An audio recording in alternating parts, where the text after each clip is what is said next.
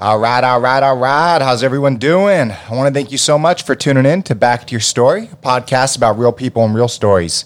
This is story number 32, and today we had on the amazing Dr. Roger De Sousa. Ah, man, um, you know, this man started out just as my chiropractor because I got a fucked up back, and I was really looking for uh, something to alleviate the pain that I have to deal with on a day to day basis. Uh, not only do I deal with fibromyalgia, but I do deal with chronic uh, back issues. And every experience with the chiropractor up until the time I met Dr. D uh, was a wham bam, thank you, ma'am. Get in, get out. But this was different. When I met him, I literally sat with him. They took x rays of my back, and I sat with him for almost 90 minutes, and he explained every single thing that was going on. And he, when he was like, oh, uh, this part of your spine, you know, controls this, and this part of your spine controls that, I'm like, well, shit, that makes a lot of sense. And the more and more I got to know him, I had to bring him on the podcast. And uh, this was by far one of my favorite uh, experiences, really getting to dive deep into so many different topics about his life, but things that are going on in today's world uh, with the medicine uh, that is practiced in westernized cultures. And he really believes in Eastern and Western and uh, just kind of bringing them both together and looking at things outside the box. Uh, yeah, well, without further ado, guys and girls that are listening to this podcast, I'm super fucking pumped. Uh, here is the story of Dr. Roger De Sousa. Oh, oh, oh, bring it back, bring it back, bring it back. Uh, if you guys are in Valencia, California, or in the California area, this man does practice at Back to Health. Um, and uh, just just look it up on Google. Type in his name. I'll put the information in the show notes. But uh, really check out this uh, this man's work. He's truly amazing. So let's uh, let's bring it back. Without further ado, here's the story of Dr. Roger De Sousa. Boom.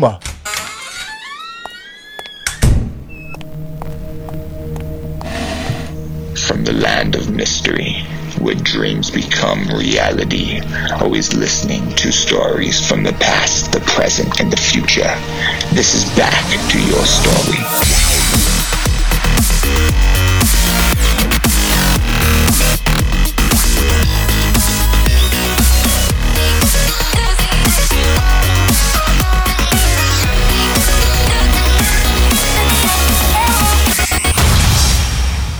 Oh shit! Here we go. All right, all right, all right. Boom. Man, how you doing? I'm excellent, Brock. How you doing, bro? Fantastic. I uh, I want to thank you so much for coming on the podcast. It means the world to me. When I first met you, um, I had no idea what I was getting myself into. um, before I share my story, for the people listening, I want you to just do a little brief introduction: name, date, sign. Yo, okay, so yeah, I'm uh, I'm Dr. Roger De Sousa. I'm a health and wellness expert and a chiropractor. Uh, one of 400 certified uh, wellness experts in the United States, and I, um, God, what else? Yeah, I'm an old guy. Wait a minute, we were spirit, young ta- you definitely are, man. Like, uh, I definitely do not consider you an old guy by any standard. I, oh, when I when I talk about age with anyone, I think it's uh, not determined on the number. It is determined on your health, who you are, your mind, your soul, everything. Um, because there are people out there that are 50, 60 years old and they look like yourself. You know, they're they're, they're lively and vibrant and they're rocking out. Um, and there's ones that aren't, you know, doing so well. Right. Uh, yeah. Well, it's how you treat the temple. You know, you Exactly. take good care of it. It takes care of you, and you know it's part of it, part of the picture. Absolutely. But you know what? Before we get a little bit more, I, I got. Yeah. I don't know if anybody's like. I got to paint the picture of Brock. Okay, let's hear it. because I got you. Came, you came into the office and I go, man, this guy's wild. so you know, you appreciate people. Like I, I don't have any tattoos. Yeah. So you know, I pay attention to people who get tattoos, and I'm, I'm looking at you like you are like you really made wicked good choices because people come in I'm like, oh, look, he's got a tribal. Oh, what's that about? Oh, who's it's tribal tattoo. You know, and I go, okay. Does it mean anything? Most of the time, no. But you know, I mean, you've got some great stories on you. You did it the way that I would want to do, it, which is you got you know your tats are like they tell stories in them, and they're they're meaningful and they're really freaking well done. I mean, you got the full sleeve going. So, Thank you. You know, if you haven't seen what Brock looks like, the whole the whole thing is like it's very is you know, the, the the epitome of like the artistic guy. You know, the beard, and the wild hair. So, Thank you, thank you. anyway, if you get you should you got to post the you know something with your tats. I will. you know, I will for yeah. for for sure. Um, I got lucky, man. That's Mm. that, that that's what it comes down to. Uh, because when I first started getting tattooed, uh, I had no idea what I was getting myself into. Um, but they all have a story. They all have meaning. It's not some you know tribal tattoo or you know some this or that. Uh, everything on my body has uh, a meaning, and um, I, I think it's really important when people get tattoos to put a lot of thought into it. And so when I talk about tattoos, I say wait till you're 25 years old. Right. You know, the frontal cortex of your brain is not even fully developed until you're 25 years old. Um, so eh, for for me, as you know, 33 year old adult, uh, the way that I thought and acted when I was 18 years old uh, is completely different when I was 25 and 30 and so on. But at least by the time when you're 25 years old, you you have a little bit more of a, a worldly experience, or hopefully you do. Um, but yeah, my, my tattoos, I got, I, I definitely got lucky because there are a lot of people out there with shitty tattoos. Yeah, I found I got my tattoo at 21. I'd have the Tasmanian devil on my ass. So I'm glad I didn't go that route. But uh, anyway, Yes. so uh, I'll do. I'll do. Thanks, So I'll do. We did a little transgression here, but let me finish a little bit more about myself because um, Yeah. my passion is health and wellness. I am also. I have three amazing children, and um, I always said I raised them adventurously. You know, because life is meant to be lived. Yes. And I'm also a runner. It's my my other passion in life. I'm a, I'm a marathon runner, and um, I had the distinct ability to run the Boston Marathon, which you know, if you don't know, um, it's like the World Series or the or the uh, the Super Bowl for for amateur runners. You have Yeah. to qualify for it. It's not easy to get into, and uh, so I love running. And you know, so that, I mean, if you would sum it up, like yeah, that's who I am right there. So dude, it's dude. good stuff. I, I absolutely love that. You know, um, you know, I, I came into you because uh, I, I, I was just sick and tired. I was I was done. I, I mean, I, people that listen to the podcast um, know that I, I suffer from fibromyalgia, but at the same time, I have a lot of back issues going on. And every chiropractor I've ever gone to in my entire life, it was like get in, get out, get in, get out. Never explained anything. Never took like just never did anything with me. And the very first time I saw you, I was in. I, I was literally talking with you in your office for over an hour and you were breaking down what you know this part of the spine does what this part of the spine does what this part of the spine does and and really painted this picture and made me feel uh, not only comfortable but I, I could see you know maybe there's a light at the end of this tunnel. And even after seeing you for a month one month um the first time in my entire adult life since I've had these back issues, um, I went, you know, eight, nine days without any pain until I made the stupid decision to sleep on the couch. Um, uh, and, and then, you know, last night I started doing some handstands and threw out my lower back. But it was the first time. And it's because when I come to you, you truly care and, and you break things down and, and you, you, uh, give people um, a, a real chance at fighting this without having to take prescription pills. Because in the um, you know in the United States of America, uh, especially, we have such an epidemic um, of of you know people taking you know opiates, this, that, and the other. And if you can you know cure those pain, if you can cure that pain uh, through you know things like yourself, what you teach and what you share, um, people will be a lot better off. You know, that's that's the big thing. When I committed to being a doctor, I thought, you know, my goal was to do things differently than what the experience that I had had was. Yeah. You know, I was used to like everyone else. You go to a doctor, you know, they're going to label you with some problem. They're going to whip out their pad.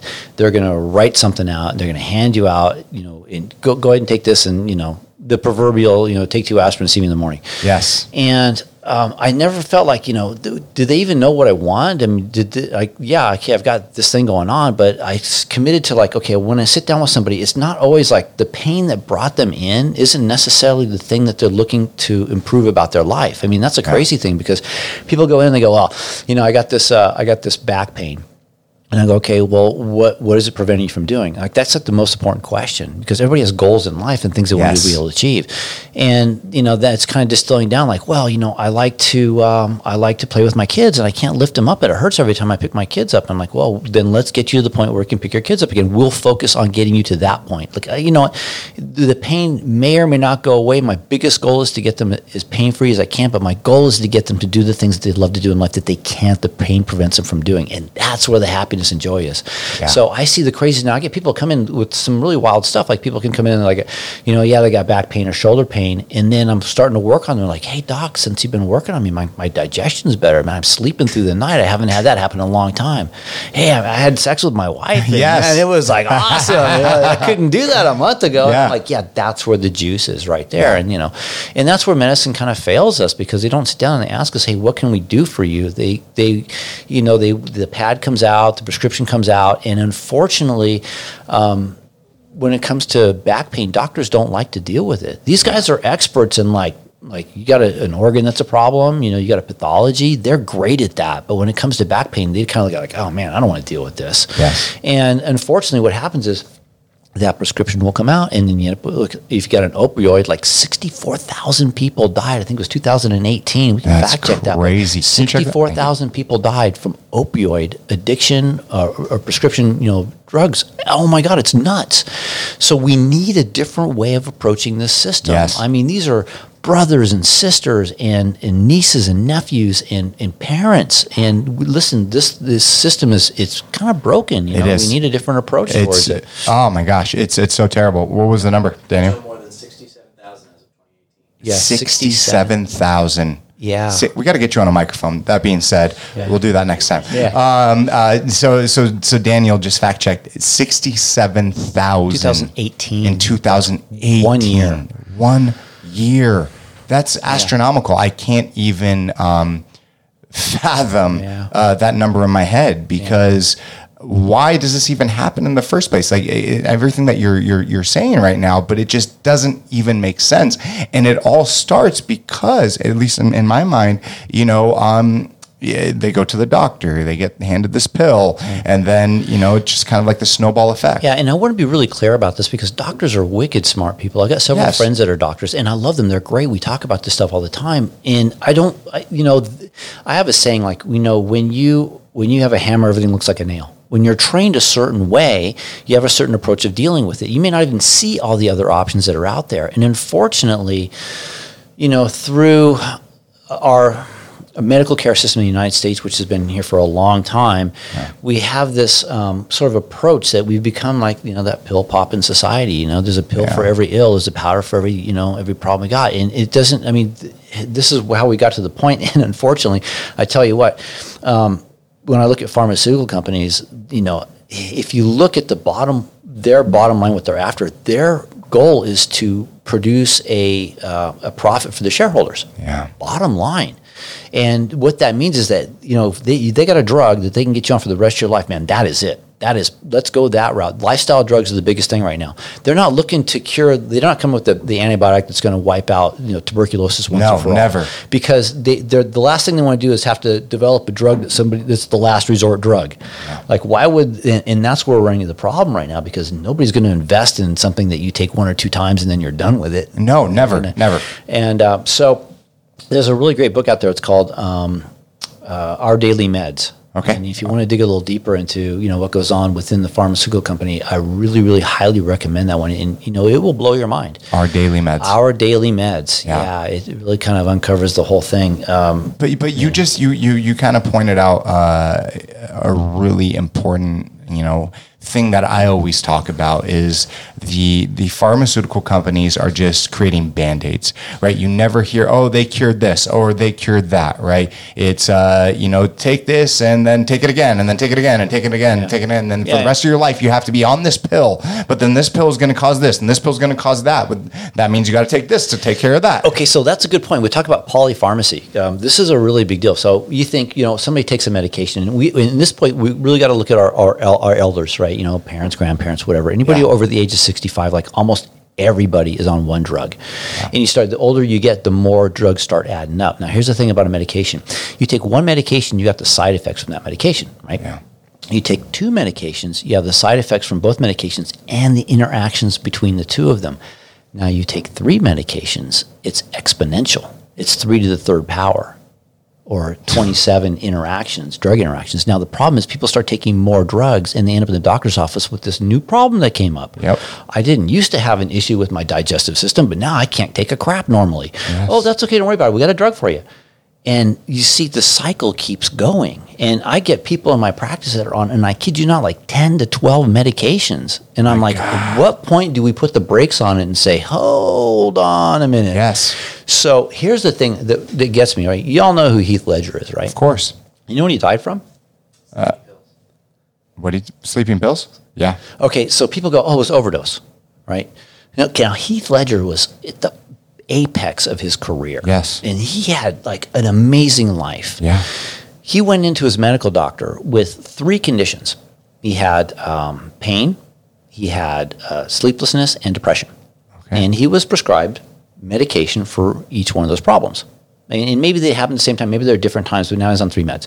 He goes back to the doctor and he goes, Doc, you know, I'm still dealing with depression. I still got some pain. I'm still having some sleep issues. Don't worry, Heath. We'll, we'll get you another set of prescriptions for, you know, now he's on two drugs for each of the conditions So six. and he is and what killed him was the drug interactions he was taking properly prescribed medications by the doctor and those interactions were what did him in and Keith, heath is like he is well known Very well known. you can't imagine how many other people who are not well known who have this Every issue day. going on and they're dying Every yeah, single it's about day. time somebody puts their freaking foot down and says enough is enough. Our system needs to be revamped. It does. Let's look at it from the point of view like I don't know about you guys, but health insurance. You know, when they're they're saying like, oh, you know, two thousand dollars a month for a policy. Oh, you got Yeah. kids. Oh, you know, and what does it buy you? Because the health insurance companies have their motivation, which is they need to make a profit for their shareholders. And how do Yeah. they do it? Well, they pay less money out for services and they collect more money in for the, the premiums. And that's how they do it. And you think that insurance is going to get better in the future? Hell no. No. And there's some point where we, as, as our collective country who are in our age group, have got to go, you know, we can't afford it. Yeah. We can't stand for this anymore. It's not getting us anything. And, and, you know, this system needs a revamping. It needs to be just turned over. And I think the way that we're going to have to do it is that, hey, listen, take control of your health now. Yes, and that absolutely. We, we vote with our feet, right? So first thing is you got to take your temple and you got to start putting the right food into it. Yep. You got to start moving it the right way. And the third ingredient that people often miss out on is you got to start thinking the positive thoughts, not the sick thoughts. Not oh man, my body's breaking down. Oh, you know, That's here's the people so- come into my office like, Doc, my body's breaking down. I'm like, shut up. Yes. Yeah. First thing, you got to create an affirmation of healing in your body. you know? huge. So I tell people, listen, and you guys repeat after me. You can say this right now. I'm going to say it right now. Okay. I am I am a healing a healing machine. machine. Yes. I am a healing machine. Got it. Come on, if you're listening to this, I am a healing machine. machine, Say yeah. it. I am a healing machine. One more time. I am a healing machine. Start with that. Start with that, and then I love that. Yeah, you tell your body it's not working or breaking down, and it will reward you. Yes. You tell your body it's healing and it's capable of doing better and, and, and you know achieving that next level of health. It will reward you. 100%. And then you got to make the decisions that'll get you to the right place you want to get to. Yeah. Now here's the biggest thing. I tell people all the time. You know, you know, they go, oh well, you know, what should I eat? I think everybody knows. You know, if you given the choice between uh, a bag of chips and an apple. Yeah. You know, which one is going to get you to greater health? Yeah. right? So, um, but the steps sometimes get a little confusing. So, you know, it, it- like at ground zero, if somebody said to me, "Look, I, I really eat crap," you know, I'm like, so I always say, like, you know, the the bottom line worst diet: Jack Daniels and Twinkies. Keep that right there. Jack Daniels and Twinkies. I'm on a Jack Yes. Daniel Twinkie diet. Doc. Yeah, yeah.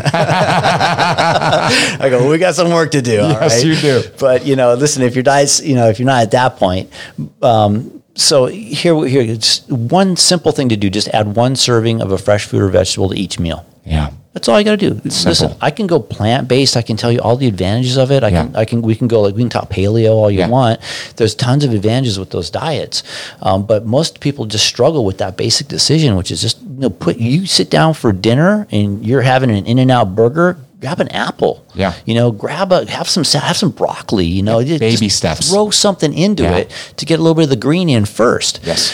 And then you know the next thing is you gotta you gotta listen. You, it only really requires three things to create greater health in your body. Let's hear it. You gotta you gotta eat well. You get, you gotta move well, and you gotta think good thoughts. Yeah. Right. So and and you have to know that there's a there's toxicity in the way we eat, in the way we move, in the way we think, and there's um, there's sufficiency in the way we move, the way we eat, and the way we think. So if you just eat, address one, stay away from the toxic stuff. You know, go towards the healthier stuff, and then you know, exercise is another big one. It's huge. So here's the thing, but with with exercise, it's really wild because you can go to like the European Council on Exercise, you can go to the American uh, Academy of whatever it is, whatever the, Yeah. whoever's going to dictate whatever the exercise should be. And here's the bottom line: like I've studied the healthiest people on the planet, and, and so if I ask you, like, who do you think the healthiest people on the planet are? What do you, what would you say? Joe Rogan.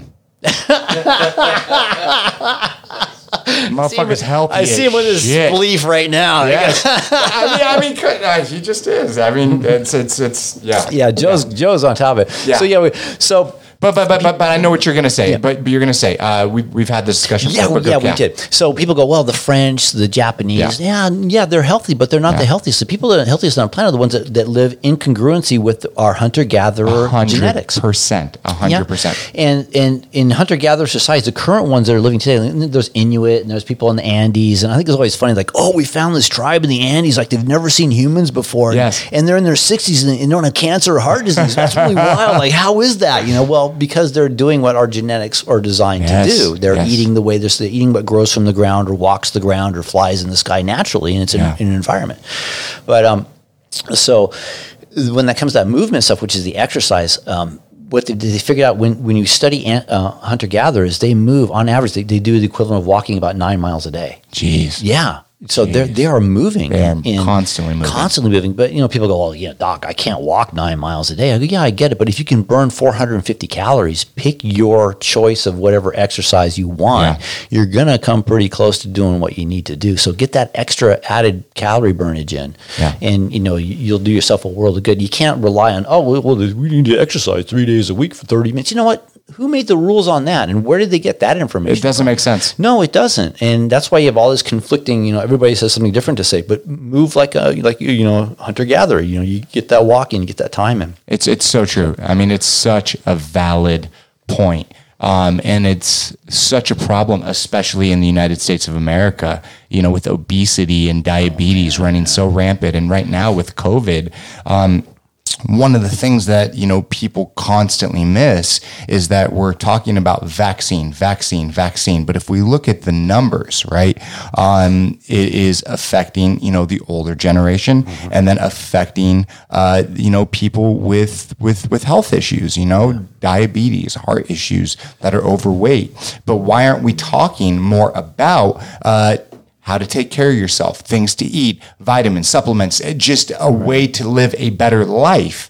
Uh, we know for fact, right? People that um, take better care of themselves are able to fight off, you know, things like the flu, thing, you know, other issues, even the cold, right? Uh, it's how we take care of ourselves on a day to day basis. But constantly, the media is just, you know, pumping, you know, vaccine and numbers and all of this bullshit. But why aren't we talking about how to take care of the human body? Exactly what you're talking about. Yeah. So here's the thing that's kind of a mind blower for me that.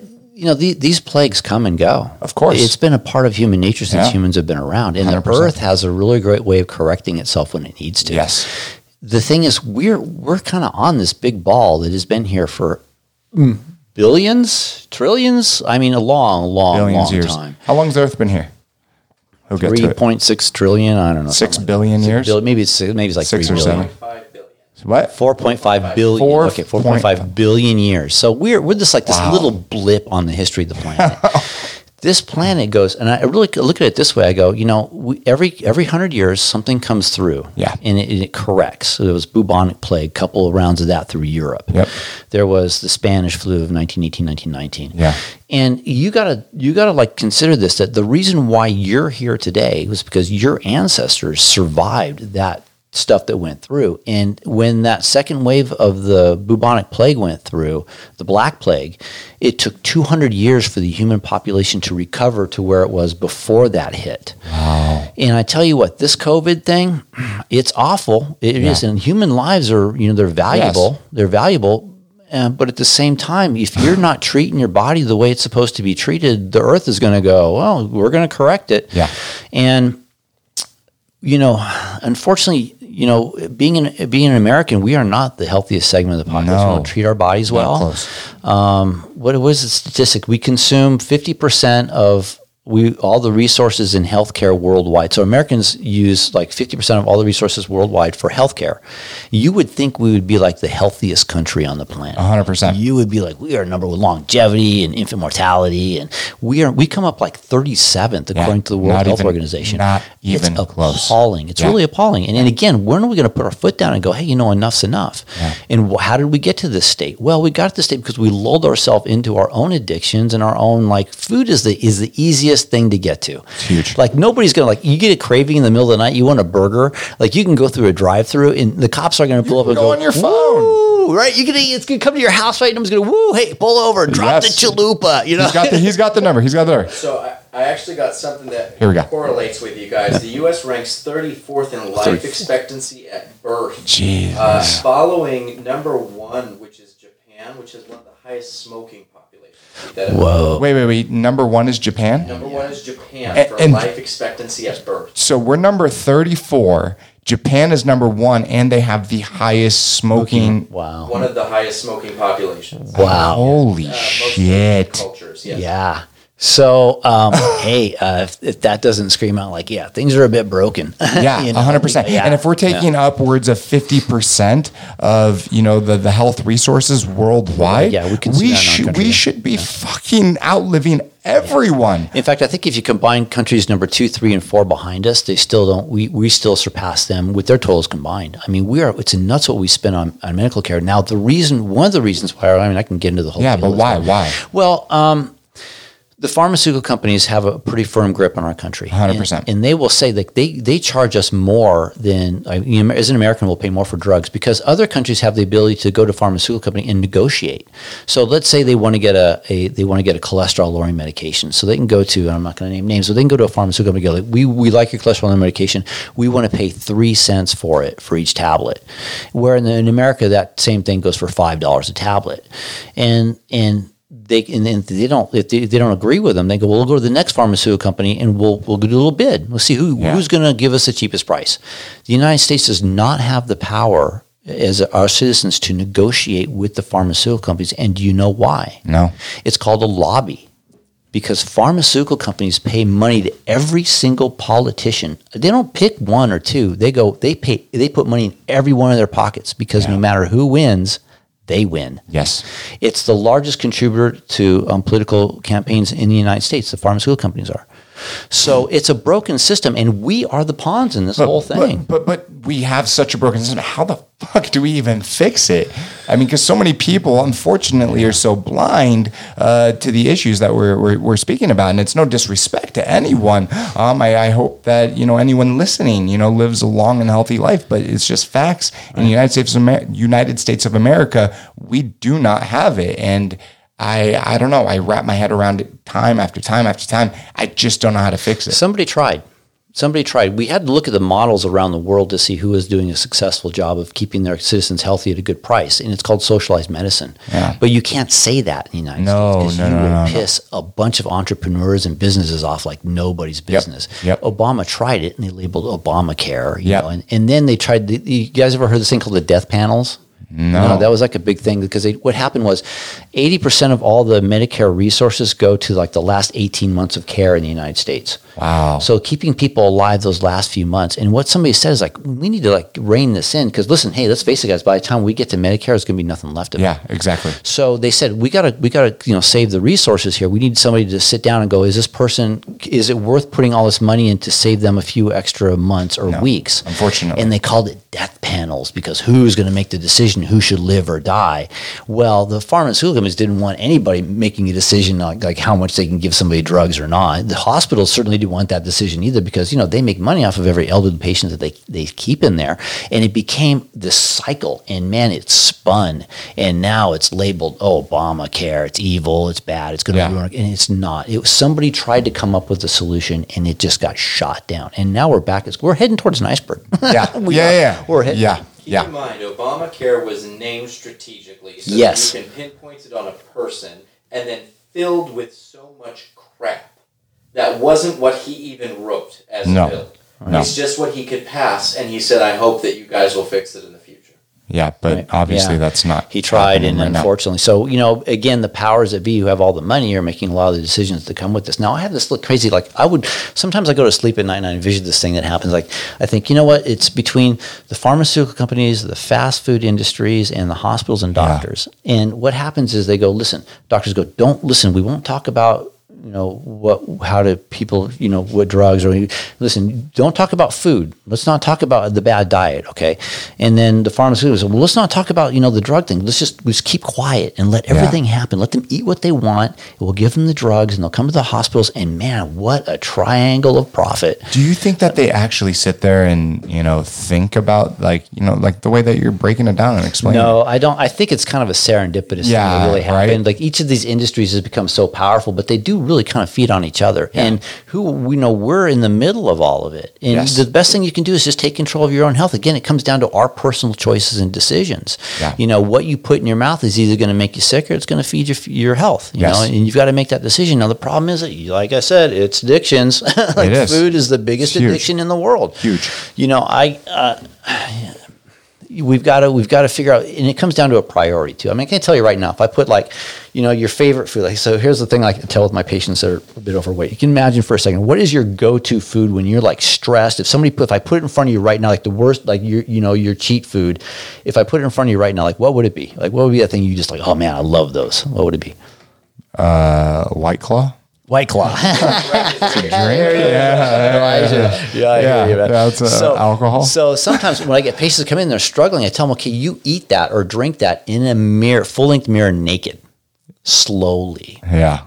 Now we got to, yeah. right? So you got to anchor something negative onto the habit that you're doing if you want to make the change. And sometimes people are like, "Oh God, I can't do that, doc." And I'm like, "Yeah, I know, I get it. It's tough, but the whole thing is, if you want to make a change in life, you have to either look at it like, if I put down a, a white claw or a glass of water in front of you, and I said, "You drink that white claw, you're going to die right now." I'll drink the water. The water, exactly. Yeah. We, we know what we need to do, Yeah. but it's having the discipline enough to go, okay, I'm making the right choice because, and what happens is people make choices based on either um, pleasure or pain. Yeah. Like you're going to go either way, pleasure or pain. So um, when people, when I motivate people to make choices to eat cleanly and, and to start working towards it, it goes so far when it's pain motivated. Like I had my, my, my best friend's dad had a heart attack, right?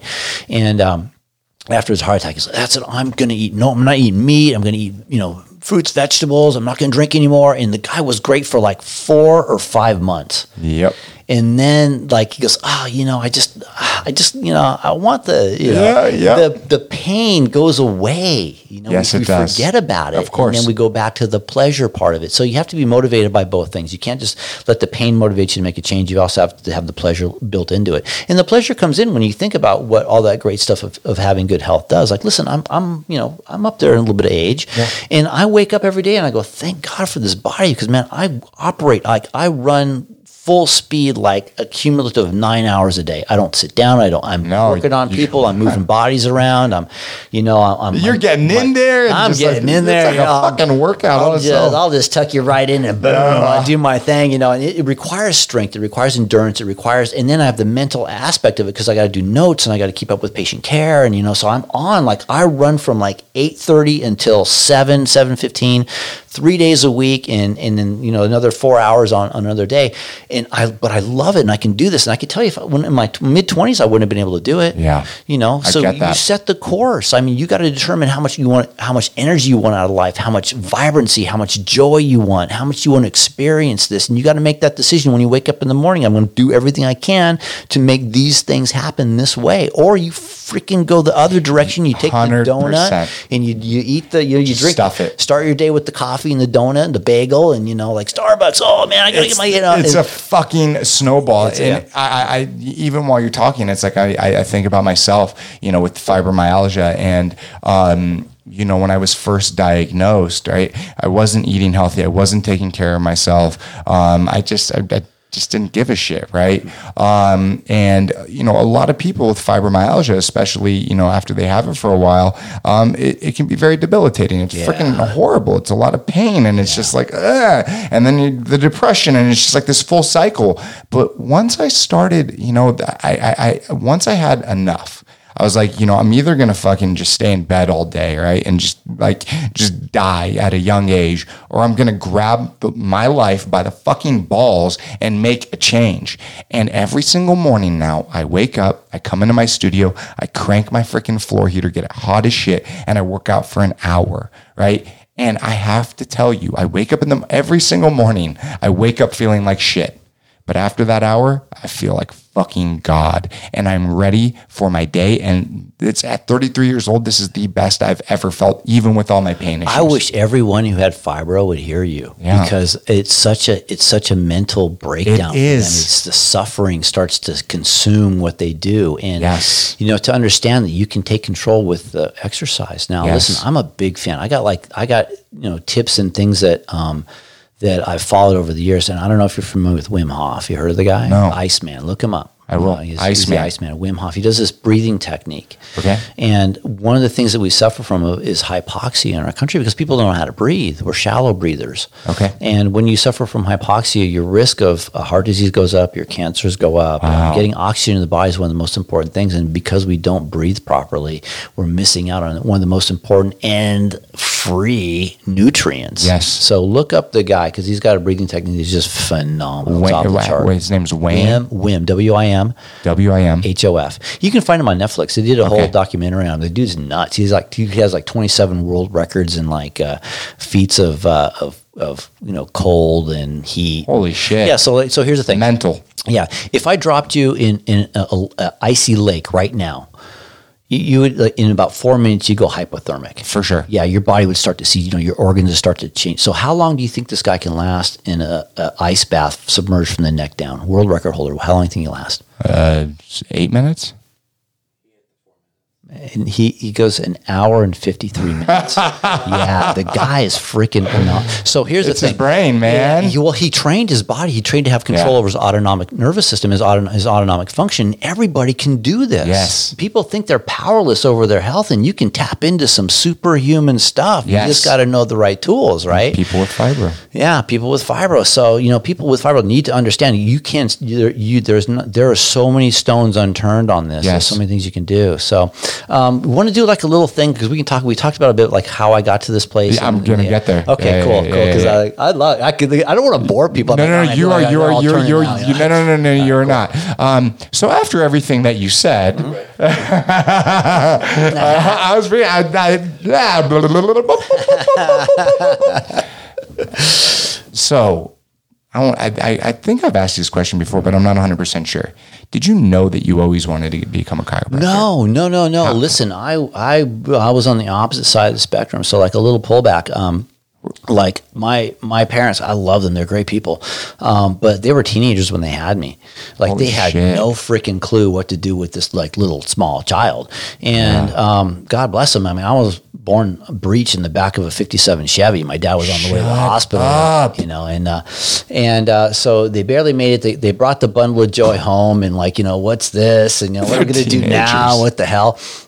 And um, you know, they they did the best they could. I mean, they really did. They they had split up when I was about three and a half years old, so you know, there wasn't a lot of foundation. And then what happened was I kind of bounced back and forth between the two of them. Whoever was least screwed up at the time would take me. And Was that rough? uh, yeah, I mean, I by the time I graduated from high school, I'd gone to twelve different schools, and people would always say like, "Oh, you're a military brat." I had no idea what the hell that was. I'm like, Holy "Mm, I don't. What's a military brat? And like, no, my my parents are just chasing greener pastures, you know. And what I learned out of that was that it doesn't matter where you go, you take you with you. Yes. So if you want to make a change in your life, you don't have to go move somewhere. You just got to change, you know, who you hang out with and what thoughts you think. Yes. So you know, it was not what I would call statistically. I should be in prison or, or dead. Absolutely. I, I say that, you know, because Yeah. my parents were not well educated people. God, they tried, um, but you know, so there was a lot of back and forth stuff.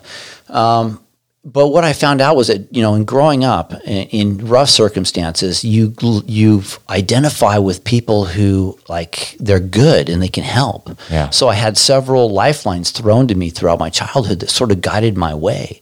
Like I was the first one in on my family to go to college, you know, and that was like a big deal. You know, Huge. my grandparents were very proud of me.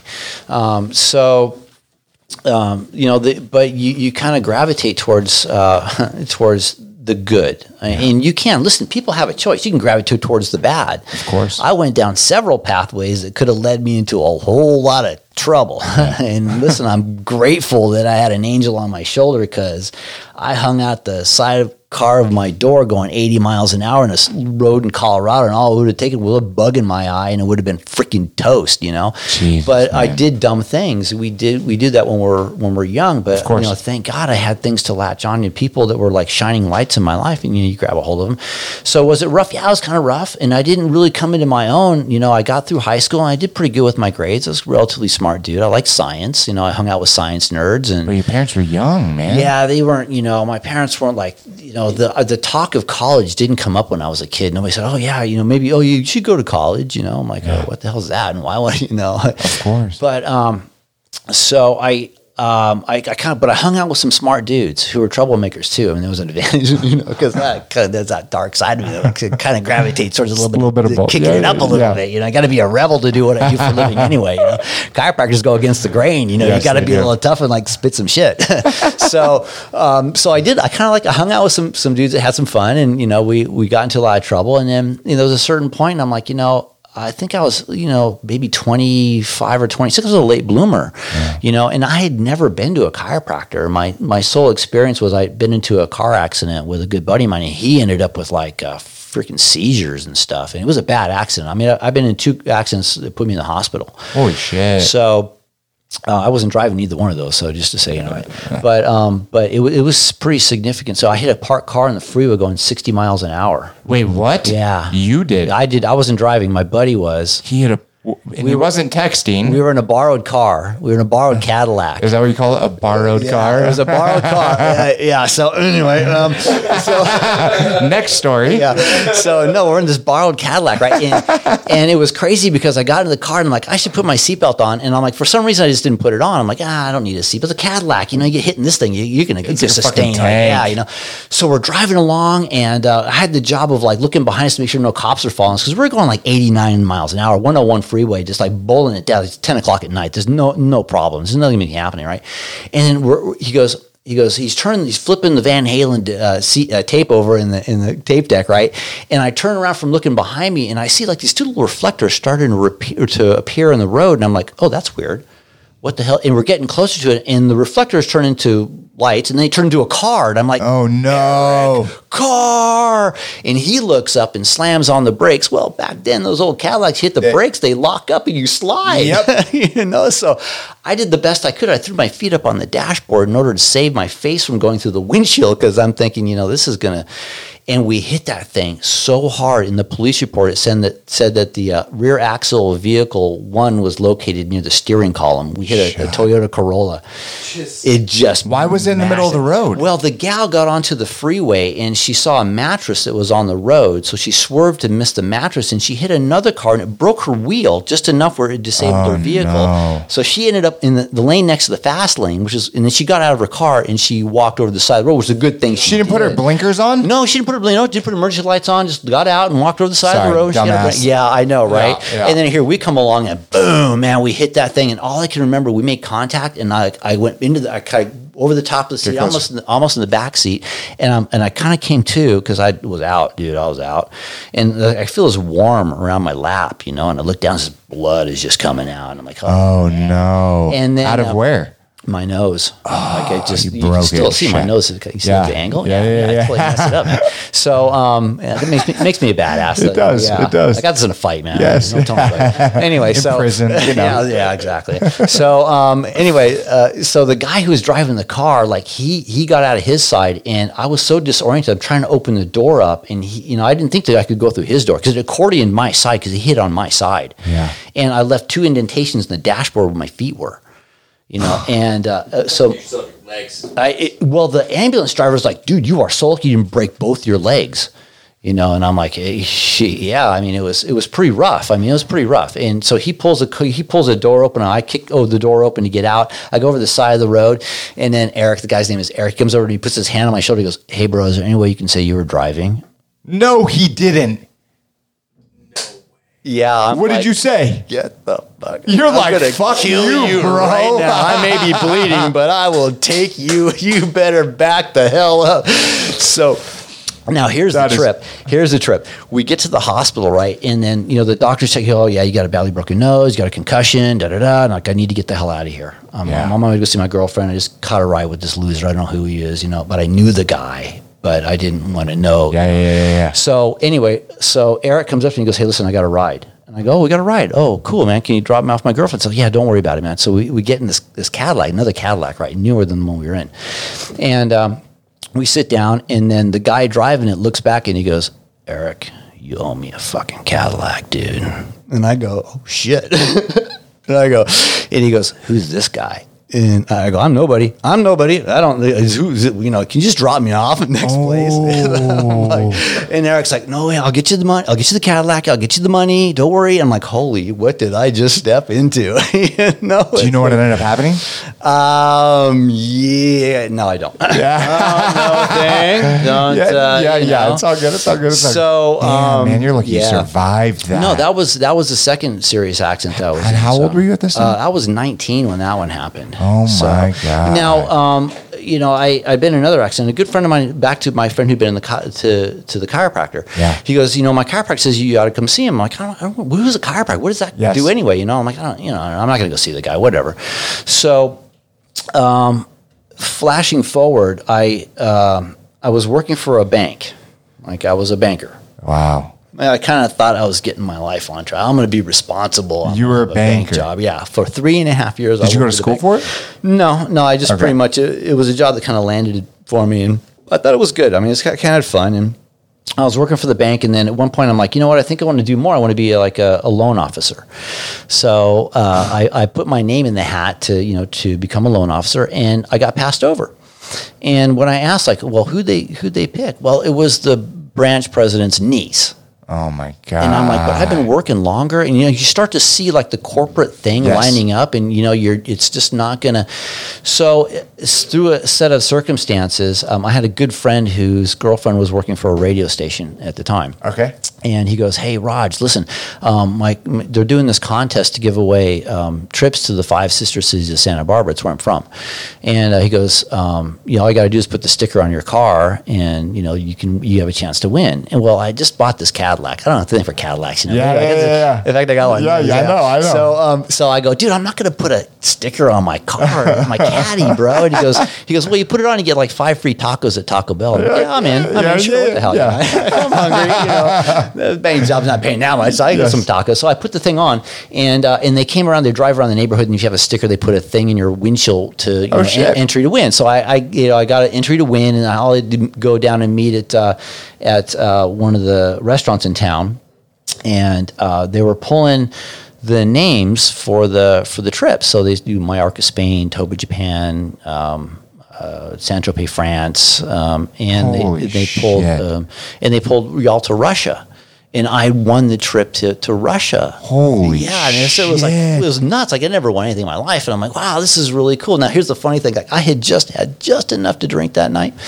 Um, and they were going around the table and they're asking like who are you going to take as a trip for two right and my best buddy who turned me on to it logic would say i would take my best buddy Yeah, because of course. i've known this guy he's he's my he is my brother Yeah. right? well i had just enough he wasn't there and i was pissed off at him like you should have been here when i won the trip Of course. so they're going around and they go they put the mic in my who are you going to take and i go i just i'm going to take my mother Shut up! You said yeah, I yes. do. I'm like, okay, so you know, you know I, I I'm gonna love, take I love, mommy. I love No, mom. yeah, Mom's yeah. come out. She's never been out of the country. She's never really done anything kind of fun. I Yeah. thought this would be kind of funny. So I, I put it out there. You know, it's in the air, and it's, everybody had heard. You know, and I can't go back on it. So anyway, so I did. I ended up taking my mom on the trip. Oh my god. Now, in hindsight, it was the best thing that happened because if I would have taken my best buddy, we would still be serving time in a Russian gulag. I can guarantee you. I don't I got in enough trouble on my own. You know? Holy So, uh, but it was an epic trip. But the thing was, in, in kind of getting back to the story, we're on this long flight to Helsinki. That's the first stopover before we go to to Yalta, uh, Moscow, actually. And um, I was telling my mom, I'm like, Mom, I'm really unhappy with my job. You know, I don't. This is bank thing. I'm just, you know. And she goes, Well, why don't you like pray about it? And like, I was not. You're like, like, "No." I'm not doing the walk. You know, Yeah. I'm not even like, "Phew, God, what do you keep? Like, what are you? Sure. But the thing is, the 14 hour flight. Like, what the hell else am I going to do? Yeah. So I kind of did one of these, like, you know, oh God, what am I going to do with my life? You know, and I put my head back, and the first time I just shut up. You know, I didn't. I had nothing to do, so I just laid my head back, and some short time after, this word pops into my head: chiropractic. Wait, wait, but hold, hold, on. You're you're for the first time pretty much ever. You're praying, Yes, right on yeah. a on a 14 hour flight to Russia that you just want to trip with your mom, yeah. by putting a sticker on, right? Yeah, um, yeah. And you're praying, and you hear the word chiropractor. Yeah, it was the weirdest thing. I'm like, what the hell is that about? Like, how you know, I I've never been to one. I had a friend who went to one, and I, you know, nobody in my family is one. You know, you know, nobody's really What the? So I couldn't get it out of my head the whole trip. And I'm like, God, that's just really weird. So I get off of the plane. But the thing you know, and kind of the circumstances that lead into it is I was just kind of getting into running too. And I was paying attention to my body. And, you know, I, I knew that chiropractic is kind of about the body in some way. It's about my sum total. Yeah. Like, I think it still works with the body, right? Something like that, you know, alignment, I don't know, Yes. spine, whatever. So I got off the plane and uh, I went to um, the community college there because I just started taking some classes and uh, looked up chiropractic. It's a little tiny book. I'm like, oh, that's kind of cool. So I flipped through it and I get the oh, it's, it's like drug free. This is all about the natural healing of the body. Well, that's kind of Yes. cool. But maybe I'm not supposed to do that. Maybe I'm supposed to do physical therapy. Big volumes of book on physical therapy, so the whole row. And I go, well, maybe I'm supposed to be medicine. Oh my gosh, look at that row of stuff yeah. on medicine. You know, but I thought, okay, no matter what, I'm supposed to do something. So I started that journey of like I quit in the bank. I got a job working at a liquor store at night. Got held up a couple times. You, you I go through that, and that's a life changer too. shit. And um, We'll get to that in a second. yeah, and then I uh, and then I said, you know, I kind of started to dig the science thing again, get back into science, you know. Yeah. So I ended up with back from when you were younger. back when I was younger, yeah. And I started, you know, and I, and I ended up with a degree in uh, organic chemistry, and you know, it's kind of like I do, I could use it not nowhere in my job now. I mean, but- oh, you were 25 when you decided to do this. yeah, 25, 26, somewhere around there, yeah. That's awesome. Yeah, yeah. First so off, I was that's a late awesome. bloomer, you know, because people think, oh, I hear kids coming all the time. I don't know what I'm gonna do. I'm like, dude, don't worry, just hang in there and pray. Exactly. Yes, like I'm yes. weird, you know. But, Yeah.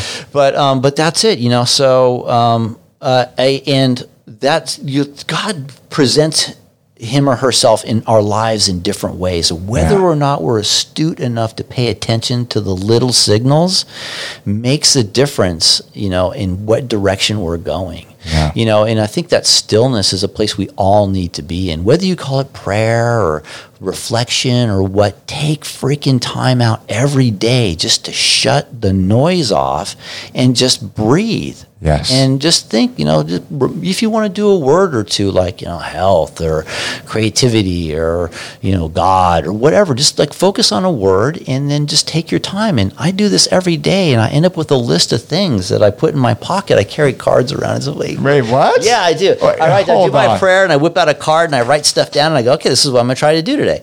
You know. So, and if I can get through them, great. And if I can't, I carry over the next day. And Every single day. Yeah, every day. And when do you write it? in the morning after my after my five minutes of prayer. And that's like your list of Yeah, stuff that you want to like, do. you know- What's on the list? Well, this one I got. Let me see. I got um, tea for Brock. There we go. I love that. I like that. I like I got cat food for my cat. I Yeah. got. Uh, I had to do a, a. I had to step in for a president meeting yesterday in a, in a group that I do. Um, I got a court thing coming up for one of my patients. Okay. Um, and I got to register my new car. So It's just I- simple little Yeah. stuff, but every single day. And do you keep them or you just toss them after you're done? Well, when I'm done, I used to just throw them away, but now what I do is I just stack them up somewhere, and then every once in a while I get a wild hair. I'm like, did I get that done a couple months ago? Let me look through there. What did I get done? You know, so it's kind of fun to reflect back. To And it's cool because your kids will also be able to look back at it too, though. Like one day when, you know, you're not here, right?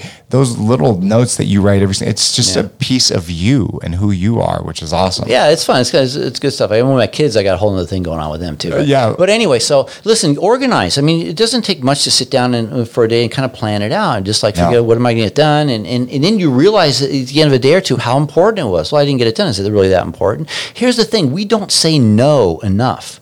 Like we want to stack all this shit in our lives, and it That's starts taking our problem. time. You have to learn to figure out how to say no to more things Yeah. Because our time is precious. Like, It you is. know, I have my priorities. My priorities, my kids. I love my kids a lot. You know, and I know when it comes to doing stuff with them, like I got to make that time. My time with them is my time with them, and the other stuff can kind of go by the wayside, and then I can filter and figure out the rest of it. But uh, being in the present moment is one of the most important things that we need to do, but we don't do enough. And our thieves are television. Like and listen, not that I'm I'm a big fan Our of like phone, good man. documentaries. I'm a good at like you know power empower your mind with things that are important. But when you put the news on, you're just freaking Oh, you're- killing yourself. that. You are just screwed. You're just listening to a whole bunch of people sharing their opinion. yeah, and it's the same thing recycled over. It doesn't matter where you're on the country. It's the same murder, rape, war, mayhem. Yep. It doesn't matter. You're in Portland, you're in Boston, you're in LA. It's going to be, and, and you can a- any year. Next year it's going to be the same, different names. Yep. Same Ab- shit. A hundred percent. You switch to this channel, it'll be this view. You switch to that channel, be that view. But it's it's not. It's never you know the straight facts. It's always the opinion, and it's just recycled, recycled, recycled over and over again. Just brainwashing. and it brainwashing mind. sells. It sells. People they want to sucked into that so they can Oh. sell their you know their commercial time and you know, 100%. So uh, unplug from that. I mean, if you have like I talk to people all the time, and we all have goals of things we want to. You want to write a book. You want to get healthy. You want to run a marathon. You want to like you know spend more time with the kids. But I tell you what, when the second you turn that TV on, you just sabotage. Well, it's yourself. social media too for the younger Yeah, generation. yeah, thank you very much. Yeah, thank you very much. Yeah, um, digital detox. You know, you Yes. got to take those once in a while to shut it's it off. important, man. Pick one day a week, pick an hour a week, whatever it is, a little bit of time to just shut that shit off. Don't go on it. Don't look Yeah. at it, right? Yeah. Because it's just. It's the th- I don't know exactly what it does to our brain, but I just know uh, from looking at society as a whole, it's not. Um, yes, there is a positive, but I also believe there's a lot of negative coming from it too. I can tell you what it does. It's a, it's a it, it sets off the same ter- serotonin and right. and um, the the dopamine that uh, other things do too. It becomes addictive. It's another it's just another form of addiction. Exactly. And listen, the way I look at addictions, it's just a spiritual yearning. Yeah, We- absolutely. yeah, we go to those things because you know our spirit needs something, and we're not directing it the right way. Oh, hundred percent. So, you know, c- do the digital detox, cut a break, sit down with your thoughts. And I know it's kind of scary sometimes, but do it. but you got to, but you, if you start catching yourself in the negative thoughts, you know, A, turn it around, or B, listen, I get on YouTube and there's like tons of stuff on there for like meditation, like positive meditation. Just plug it in there, put it on the background for 5, 10, 15 minutes, and just shut up and listen Yes. to it and let somebody guide your thoughts the right direction if you don't think you can handle it yourself. I've been there. I know what it's like to have those things come in and you freaking start thinking awful things and you're not good Oh. enough or you know you're not you know skinny enough or you're not rich enough and not pretty enough and yeah that shit's out there you know you can put that in your head but at the same time there's people that are willing to help they'll do things for free Yeah. that will guide you along and to remind you that you are beautiful you are smart Yes. you are rich you are you know all those things you think that you're not you really are you just got to tap You're it alive, man. Yeah, You're alive. breathing. We only have this, as we know, right?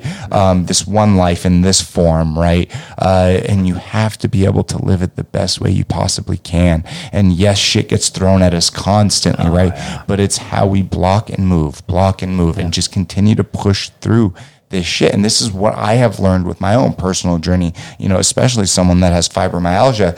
Um, shit gets thrown at me all the fucking time, but you have to just fucking push through. And you know the wild thing about it that sometimes that stuff comes from people who are friends and our family. Yeah. Like the, sometimes when you start doing well, people will start pointing the guns at you. Like how, how can you be doing better? Uh, And it, what it does is that they kind of, re- I think it really kind of reflects on them. Like maybe I'm not doing enough. Oh well, then Brock's doing really well, man. You know Yeah. what, Brock? What are you doing that for?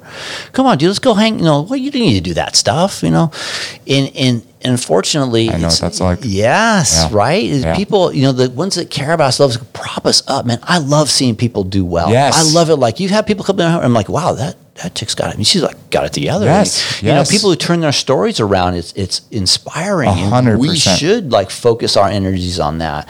But you know, the way the media and the news is, We oh, focus man, on the negative. This star had a downfall. Oh, Yeah. this person, you know, shot themselves, and man, this Just like that stuff is depressing. Clickbait bullshit. Yeah, exactly. Yeah, yeah. All right, I want to bring it back to your story, right? Okay, okay. Um, so you you talked about um, you know you're 25 years old. That's right, kind of around the time that you got into school, um, and and you went for uh, what, what did you say you went for?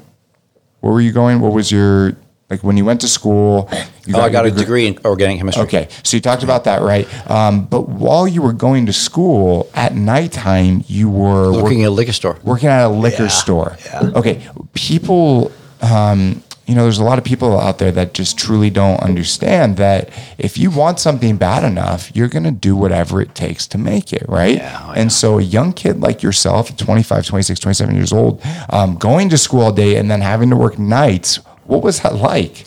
Uh, you know, back when I was young, I, I, I, I felt like I could just burn it at both ends. You know? Yeah. And I tried. I mean, I did. I, I at one point I had three jobs, and liquor store was one. You Holy know, shit. I went to I went to school to uh, get a certification in massage therapy because I'm like, at some point I realized, you know, I think I'm going to be a chiropractor. I got to damn well make sure I'm putting my, you know, I'm comfortable putting my hands on people because I had no idea at that point. Like, Holy I got to work on the body, you know. Yes. So um, I did. I got a certification in massage therapist. And I did- really did well at it. People loved what I did, and I was really good at it, and I enjoyed the hell out of it. And I got a ton of stories behind that too. But Yeah, yeah, yeah. But um, so uh, and then. uh, You know, it was whatever odd jobs I could pick up. So I was like, you know, I was burning at both ends. I'm in school in the morning. I'm doing the the massage therapy thing on the sides, whatever things I can book. I'm doing liquor store until 11, you know, 12, 1 o'clock in the morning, whatever shift I'm pulling. You know, get up and, and recycle and do it all again. And sometime on the weekends, I'd go out and party, you know, just have a good Yes. time. So um, it was chaotic and hectic, but it was a blast. I had a motorcycle back then. I used to just like bonsai around. it. But that's what youth is for. Yes. You know, that youth is for living and kind of pushing it. And, you know, um, and you got to learn and you, got to take the steps. And, you know, if you fail, big deal. You know, Yes. that's part of life. You fail, you just try something else. Absolutely. You know, you didn't like it, it didn't work out for you. I listen. I dropped out of school because it became too much for me. I, t- I dropped everything out except for acting class. Wait, you went to acting class? Yeah, they, had- they asked for they offered acting, so I, I actually I kept two classes. I did acting and Russian history, which is you know because I I, Yeah. I I won that trip and I knew I had time before I was going to take it, so I'm like, "Ah, I'll just take some Russian history. What the hell? And I, I bailed out of the science. cl- I bailed out of chemistry. I bailed out of physics. I bailed out all those because it was just too much to handle. And I thought, well, maybe if I'm, maybe I'm not supposed to do this. But in the acting and in the Russians, I found like a new passion. Like I didn't know I was a history kind of guy. And Yes. this Russian history kind of turned me on. I'm like, oh, that's kind of I'm getting like a little woody on Yeah, this stuff. This yeah, cool. yeah, I'm gonna yeah. go there and I'm gonna I'm gonna see what this stuff is all Yes, about. It's gonna yeah. be kind of cool. So, you know. Um, so whatever you don't like, if you're not happy, just try a different angle. But the bottom line is, you have a dream. Don't give up on it. Sometimes the, the path is a little meandering, and it's okay time, to do man. that. Yeah. It so I say time. I'm a late bloomer. You know, I, I had my kids late. You know, I'm, I'm an old dad. That's Um, all right. But um, but the path has been a blast. It's been and one of the few people. Listen, if anything you want to achieve in life is just get up in the morning and just like what you do. Because if you can show up at your job and like it, then you've got the battle won. I had a friend of mine. Fuck yes. I was really like I was depressed at one. I, I had a few points I was on a low, and I was sitting with my friend. I'm like, we're sitting in a hot tub, and I'm like wanking and moaning about how I don't any money and life is terrible. And my, my buddy goes, "Hey, Rod, you know what? You're born in America. You know what that means?" I'm like, "No, is that what really?" And he goes, "He goes, yeah. You know what? Five percent of the world's population is born in this country, and Yeah. you've already won the lottery of life. You have. You can." You can pick and choose. You're not held by a caste system. You're not held by you know your socioeconomics. You can rise up. People on the bottom go to the top. People at the top go to the bottom. Of course, it happens, and it doesn't mean that um, you know people in America, uh, you know, sometimes are born on the shit end of the stick. But the opportunity that we have in America compared to places like Venezuela, Syria, Afghanistan, Yeah, right. you know, um, Iraq, it's it's completely different. And this is not like, and I say this all the time. It's not to say that you know people don't have it tough here because people do. They do. people, Oh, people say- absolutely. There is suffering. but yeah. tons of suffering, tons of suffering. But you do have the ability uh, and more opportunity than you know, you know, people that live in some of these other countries around the world. Um, I do want to ask you a question though. What was it like? Uh, you said you got held up. What the fuck was that like? I mean, I've had a gun pulled on me a few times in my life, but it was not for uh, working at a liquor store. Yeah, no, you know, I um, I was it was late in the evening, and it had been it was one of those funny. It was a funny day because I earlier that day I had a ha ha because this guy comes in and he goes, "Hey, you guys, you have like any organic wine here?"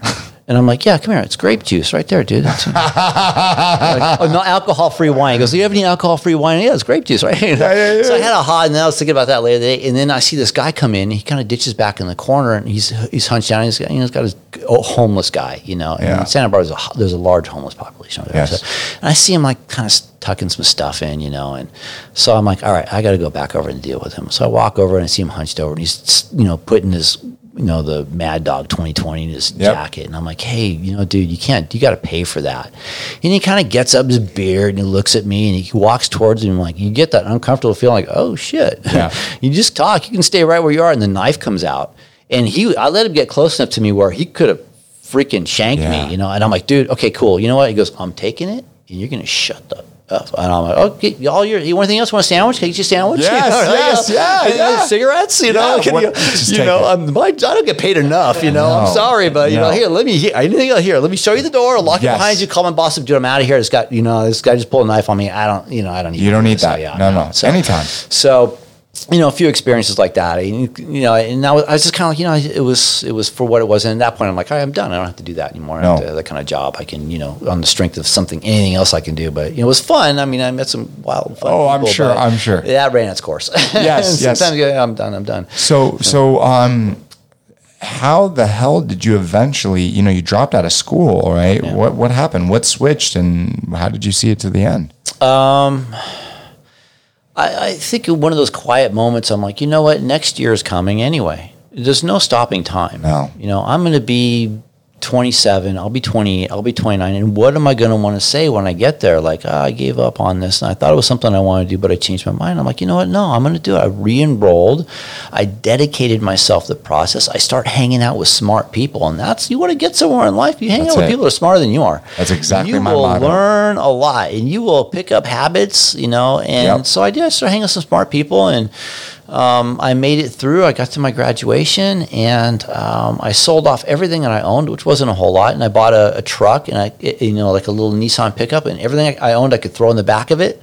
And I made my drive up to San Francisco, and you know, I got a, I got a roommate. You know. Figured out where I was going, and the thing that blew me away is like you know you talk about being like a late starter in life. My first roommate in chiropractic college was sixty years old. Shut the. F- Yeah, he was his last year of school, and I'm like, this old guy, holy cow! And he had a wild story too. But I'm like, wow. So you know what? You don't if you think age is your limitation, No. no, it's not. No. don't even you know. And he he turned out to be like he was a he was a one smart dude, man. And Dude. So you know, it just goes to show you. Like I thought, oh, I'm an old old you know. Yeah, but you weren't. Uh, but I was hanging out with the younger kids. Like most of the kids in my class were like 20, 21, Of course. you know. But but this guy was like, oh, and he was an inspiration. He was smart. So- Yeah. anyway, so yeah, don't don't let the age be a thing for you. Now, chiropractic college was a blast. I mean, really had we had a lot of fun there, and I took this the studies very serious. But I loved it. I, I, I found like with anatomy and physiology was a passion. I kind of really enjoyed that stuff. And, um, when you pick something, you know, when you know you're validated in your journey, you'll get the joy that comes in each step. Yes. So, but you gotta you, know, you also gotta look for because you know being being in school full time it can be kind of hard too. And, and I got one bit of advice for people: student loans, don't don't take them. I Yeah. mean, you know, listen, we're in a big crisis right now. We got listen. Here's the thing: we got healthcare, we got student loans, and we got housing. Like Yep. right now, we are our our parents and grandparents screwed this for us. They did. And now we're kind of left with this damage in the environment, which you know, uh, it was great when every, when you know the COVID thing happened and people weren't driving and Yeah, yeah. fish swim Venice up the Venice yeah, canals, yeah, and oh, there's a squid. We've never seen that before. Yep. Like, well, you know, Dolphins, yeah. and the, again, the Earth has a way of like you know, kind of getting back to its balance. And if you think this COVID is the first thing, I'm telling you, we're not we we're not done with this. No. We're going to see the cycle until somehow something gets back to the balance it's supposed to. Yeah. So uh, how to get there? Um, hang on. Uh, so in school, Yeah. in and Right up to uh, San Fran. Don't just you know the the student loans. Listen, Student it's, loans. it's a big deal. But, Um, but I agree with you, right? It's it's so fucking crazy to think um, that you have a kid that is 18 years old, gets out of high school, and uh, wants to go to college, right? Um, and then you know they're willing to give them, you know, a fifty thousand, a hundred thousand, two hundred thousand Yeah, loan, uh, two two hundred thousand dollar loan to go to college, right?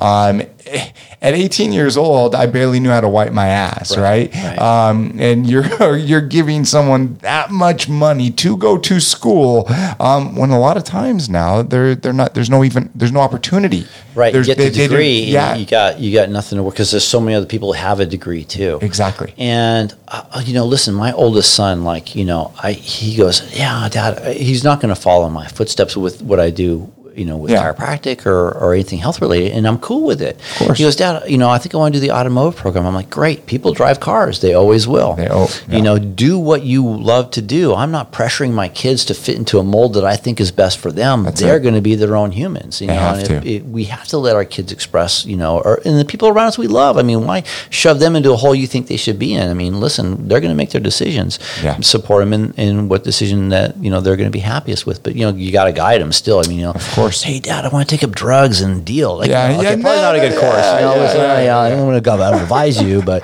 you know, I'm going to tell you probably not a good path. Pharmaceutical salesman. Be a pharmaceutical. There you go. You make tons of money. Not only do you get away with it, but you know you can make a shitload of Oh bank. bro. my God, no, but it- it's it's it's so true. But um, all right. So to bring it back, right? You Yeah. you you you graduate, right? Um, how old were you at this point? Uh, I think I was about 29 when I graduated. So you're 29. You graduated. yeah. Sold everything. Went up to San Fran. Yeah, uh, why did you have a job up there? No, no, no job. I, I dedicated myself full time. Well, actually, I did. I can't. I take it back. I, I did massage therapy. And Okay. I and I actually built a good clientele up there, a good patient base, a good Nice. client base, and and people loved me and they referred me, and I did. I had a lot of fun with it. It was really great. So, um, you know, I did that, and that was like my sideline, and it was nice because I could pick and choose the hours I wanted to work and who I wanted to work with, and you know, so there, there was that part of it. I knew I was a healer. I mean, not, and now listen, I'm going to throw this out here. This is a crazy thing. Like, I, I'm not a healer. Like any doctor who calls themselves, anybody calls themselves a healer, all they're doing is they're promoting the healing process in another person. I think it's a mislabel to call yourself a you. You call yourself a healer, you're like, well, that's like Yeah, Jesus it's like status. you know, guru like, Jesus, on. yeah. Jesus put his hands on people and Yeah. they were lame and they walked. You know, Yes. that's a healer. Yeah, you know, I'm sorry, but, but there are people out there who can promote the healing process in others. The doctor of the future is the patient. All right. And that Explain. means that we have the intelligence to to know what it's going to take to get us healthy, empower a patient to get healthy. Yeah. That's the Uh, doctor all right, right. there. See, I don't heal people. You know, all I do is I just make sure things line up in the way that their body is supposed to express its own healing potential. I facilitate the healing potential in others. Yes. And that's what I, I love that. I mean, that's great for me. There's, you know, and, and anybody who's in this field, they should really understand that, you know, hey, you're helping other people. That's why For we sure. do this, you know? So, But uh, unfortunately, um, at least in my opinion, there's a lot of chiropractors out there, and and I'm sure you don't want to say or talk crap about other chiropractors, but there are a lot out there that aren't doing the uh, uh, just doing justice. Unfortunately, There's bad in every profession. Of course. There's always somebody in every profession that's going to screw it up. You're for you're others, you know? you're absolutely correct. and unfortunately, when you're a minority, the, the actions of the few reflect the many. Yeah. Like when you're a minority, like you know, it takes one person in your that can really screw it up for everyone Yeah. else. And that's the way my profession has always been. Like I- we're, we're like the black sheep. We're like the you know. Why is fringes. that though? Because they're. I mean, my God. Well, man. you know, I mean, you're first, a good one. You You're well, uh, that that's like it's a great question. I tell you the reason why is that um, we've we've been threatening. We're we're not the instead of. Or sorry, we're not the along with. We're the instead of. We're the instead of profession. Hey, instead of doing this, do this. And because of that, we're very threatening to pharmaceuticals or the hospitals or Yes. they, they don't want us to be instead of they want us to be ooh, do with us. You know we we you can do what you do but you better make sure that we're in it too. And that's very threatening it's been threatening since 1895 when my profession started. They never liked us. Now the worst dagger that that the medical ever put in the back of chiropractors or acupuncturists for that matter or anybody or any holistic healer is they call it unscientific now with my profession we have always been scientific but they put that in there and they said oh chiropractors are unscientific and they Yeah. a little turn a little knife ah, Yep. and Say you're not people- doctors. Say you're not this. that, right that, so that, yeah. people people bought it like oh all those chiropractors and you know it's you know and that and we were it's, it's taken us decades and decades and decades to get over that stuff you know it's not true it's never been true but man all they had to do was put that in and, Yeah. and the perception of the population is oh they're not a real doctor Yeah. thank you very much i don't want to be a md Yes. i love i love what i do as a dc Yes. and uh, What's the difference for people listening? uh, md means more drugs Okay. Um, um, no, Makes sense. yeah, though. medical doctor and Yeah. doctor of chiropractic. So. oh, my, you. So uh, you know, but it, it's you know the approach is different, and and you know they don't. It's not understood. So I love that. thank you very much. Yeah. Um, okay, all right, let's get back. All right, um, so you go up to San Francisco. You're doing massage. Yeah. When did it all click? How did the how did it? Um, when did the chiropractic stuff come in? oh man. Uh. Wow. You forgot. Well, it started from you know the airplane. That's when it clicked for me. Well, well I guess I guess you you went to mas- you do you were doing massage therapy up yeah. there. When did you actually start practicing? Well, um, in the way it works in chiropractic college is you, you go through your first two years, which is like medical school. We study anatomy, physiology, chemistry, biochemistry, all that kind of stuff. Cool. And then you get to work on patients. So you become an intern, and then you screw people. I mean, you, we practice on people. no, but it's true. You have to. Right? That, that was another question. Like, Yeah, I know. You're just. I, I couldn't imagine going into a, a you know a, a chiropractic school and getting adjusted. Yeah, No yeah, disrespect. Um, it's like I couldn't imagine going into a hair school and getting a haircut. Right? Yeah. You, so Like, you get, yeah, you get just, that thing. Right? you know. But there's a supervisor there watching Yeah, to make yeah, sure no, you don't really that. mess it up. Right. But um, but no, I mean, when I started to get my hands people in the clinic, I started to go like, you know, this is pretty cool stuff. I'm really digging it. I'm really digging a lot. And um, the fear is always like, you know, anytime you do something new, like I thought, oh man, what if somebody comes in like they can't walk? What am I going to do? You know? So um, I realized I got to a point when I'm like, being in a clinic, you see people and you see interesting things, but I wanted to see like really messed up people. Yeah. So I decided to extern. I worked with a doctor in the Bay Area who had one of the, the larger practices, and uh, his name was Nick Athens, and he was great because right. people would get literally. We he calls like, hey, externy, you know, you little one, go go out there and get that guy who can't walk because his wife's trying to carry him out of the car, and you need to go help. like, oh, okay, all right, cool, you know. And we get these people that literally like these guys that were just like we had to carry him into the clinic, and then he would work on him, and I would just observe what is he doing, you know. Yeah. And I didn't want to be afraid when I started practice. When the first guy goes up and he goes, "Hey, Archer, can you, like I can't walk. Can you help me?" I'm like, "Yeah, I need to know have the tools, you know." Yes. So I, I gleaned a lot from like being in that environment where people like were really effed up. I mean, when you Yes. run a big clinic, there's people that come in with like the craziest stuff going on, and you know, one of my my craziest. I mean, I had a patient came in who she calls me up and she goes, "Hey, Doctor D, like I woke up this morning and I couldn't see out of my right eye. Can you help?" I'm like, What? "Whoa, uh, um, sure, come on in. I mean, let me take a breath, but yeah, yeah, come on in. I, I can, you know." And uh, so she came in. And uh, I, I got on the table and I checked her out. I'm like, wow, this bone was really out in her neck. It was C2. And I'm like, let me just get that thing into place. And I adjusted her. And I'm like, okay, hold my breath. She's all, oh, you know, it feels a little bit, I think I see a little bit coming back. And I'm like, oh, that's cool. And then she calls four hours later. She goes, I could, I got my, I can see out of my eye now again. Holy so shit. now the crazy thing was, I thought, well, I mean, I can cure the blind, man. This Yeah. is cool. yeah, Yeah, yeah, watch yeah. out, man! You blind people, come on in, you know. But you know, uh, um, but it turned out she had a, something called a, um, a pituitary tumor, and it, it pressed on the optic nerve. Oh shit. But um, I really think that what I did helped her body enough where it got the pressure off, and then Yeah. you know, so it was kind of cool, you know. And, and I, and since then, like I have seen amazing things in my practice, and that's what I love about what I do. Because every day, I feel bad for proctologists, you know, because you go like, what, you wonder what's behind this door, yeah. wonder what's behind that door. it never changes, right? Who decides to go to school to do that? Like it's just so weird. Nothing new here. Yeah, Oh, it's yeah, another a hole. Yeah, you know, so. even like urology, I just don't know. I, but whatever, Yeah, you know, yeah, maybe it's like a family thing. You know, so every day I see new stuff, you know, and, and it really charges me, and I have fun doing it, and it's it's it's just a blast. Really for, for for people listening, you know, the very first time I saw you, you explained the spine and like what you know the you know the the oh my god like the my god. Explain the spine real Oh, quick so- and like okay. each what like what it does. Well, we- I'm drawing a fucking blank right you now. know, we really cervical, thoracic, and lumbar. Lumbar. Yeah, exactly. So we really Boom. take our spines for granted. You know, hey, Yes. was pretty good. Yeah. Yeah. We take our spine. People, you don't think about it. You get out of bed in the morning. It is a miracle feat. When you put your feet in the ground and you stand up, people like, you, you take it for granted. Let me tell you. Yeah. They can't make a robot that can duplicate the action of getting out of bed and standing upright with the efficiency of a human. We're not even close. Wow. So not only do our spines support us, but they also also allow movement. You can bend over and touch your toes. You can twist the side. You can reach back behind your car and get your briefcase or your purse. And, Yes. and not only that, but it protects this very delicate thing called the spinal cord. And the spinal cord is such a delicate thing. Like if you took it out of your body and laid it in the table, it would collapse under its own weight. And all it takes is a little bit of pressure on it, and it will screw a lot of stuff up. Yes. We don't think that you know our, our brain and our nervous system are the master computers for our body. And they can't come close to the you know the amount of data that the brain three trillion bits of information per second. Like w- even the supercomputers right now, we're not we're almost there, but three trillion bits of information per second.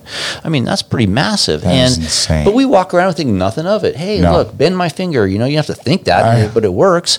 So when it comes to like the health thing, you gotta like you know you there's a I, I call it the the like the the the the priority. You, know, you got to set your priority. You got you, you have to eat. You have to exercise. Right. That's bottom bottom rung. That's the foundation. You got to move. You got to eat. You got to eat well because you can survive a long time without. You can lay in a bed in a comatose state for years. Right. You don't need the movement, but it's important for good health. Now you have to have food. Right. You can go like forty days without food. Yes. Right. Then you have to have water. You have clean water. You can go like four days without water. crazy. And you get to air, and you can go like four or five minutes without Yeah. air. But when the nervous system doesn't work, you're done. Yes. So when it comes to the priority of what you take care of in your life, start from the top down.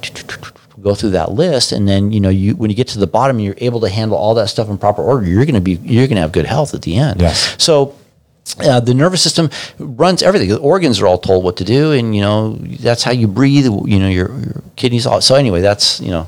No, but you, when we spoke, you were like the the cervical, the thoracic, the lumbar, like Yeah. what each of the issues caused. Yeah. Do you know what I'm talking about? Yeah, yeah. Can you break that down real quick? Okay, um, upper part of the neck. When you have problems up there, that's you know that's just the nerves that go up into the head, so that can Yeah. control things like eyes, ears. Um, uh, it controls your immune system. Big big generators up there. Blood pressure, autonomic regulation, and you go down the cervicals, the lower part of the neck. That's arms, shoulder, hands, fingers. Tingling, numbness, weakness. The arms, hands, and fingers is probably coming from the lower part of the neck. Yeah. You got to get things lined up there. Upper part of the back, same thing. You get to the upper part of the back. Now we got lungs. You got heart. You know, uh, irregular heartbeats. Uh, you know, unexplained increase in blood pressure, breathing challenges. I've had many patients come to with asthma, and they do well, and that's pretty cool. You get down into the mid part of the spine. Now we're talking digestion. You know, you, this, those nerves start to get affected. You know, That's me. diarrhea. Yeah, you get the digestive issues. Yep. Get things in, stimulate the nerves there. Get things lined up properly. Get the lower part of the back. Now we're talking sciatica, Yep. sexual stuff like you know irregular periods, painful periods. Um, um, uh, you know, male. You know. f- Yeah. Issues, that kind of bladder issues or whatever. Hey, there's a chiropractor down in, in West LA. All he does is is uh, impotence. Like he handles impotent guy. Like and they come in. He's got he's built this huge practice just helping dudes who just can't get it up.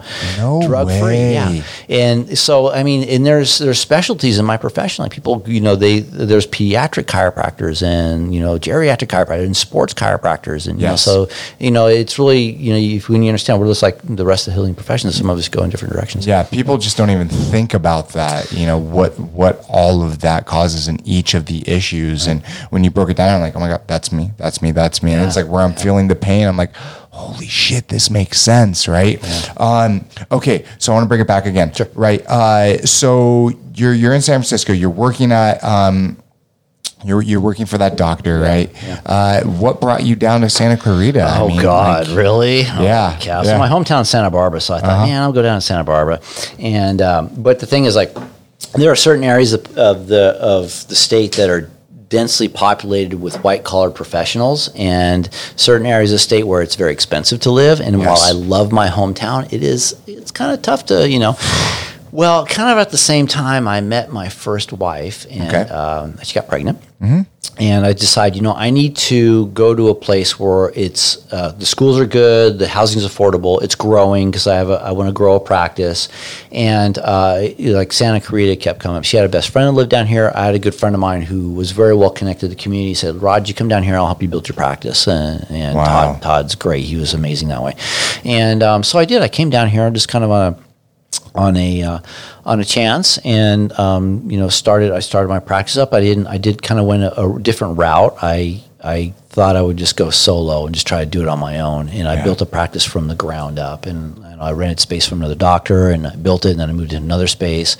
You know, became successful, and I bought a house, you know, car, furniture, you know, Yes. raising my son, having a good time, and then and then like things kind of went south with the relationship Yeah. and uh, so that was uh, you know that was a, a big turning point in my life. Um, Yeah. You know, it, at some point, um, I had to make that decision. Like, you know, am, am I going to be hanging in this with you know the pain that's going on in it, or can I you know try something a little different and maybe have a chance at love? And you know, love is an important thing. People shouldn't be without it. No, not at all. And um, so I, I, I made a really tough decision. And when I walked away from the relationship, I'm like, just take it all Yeah.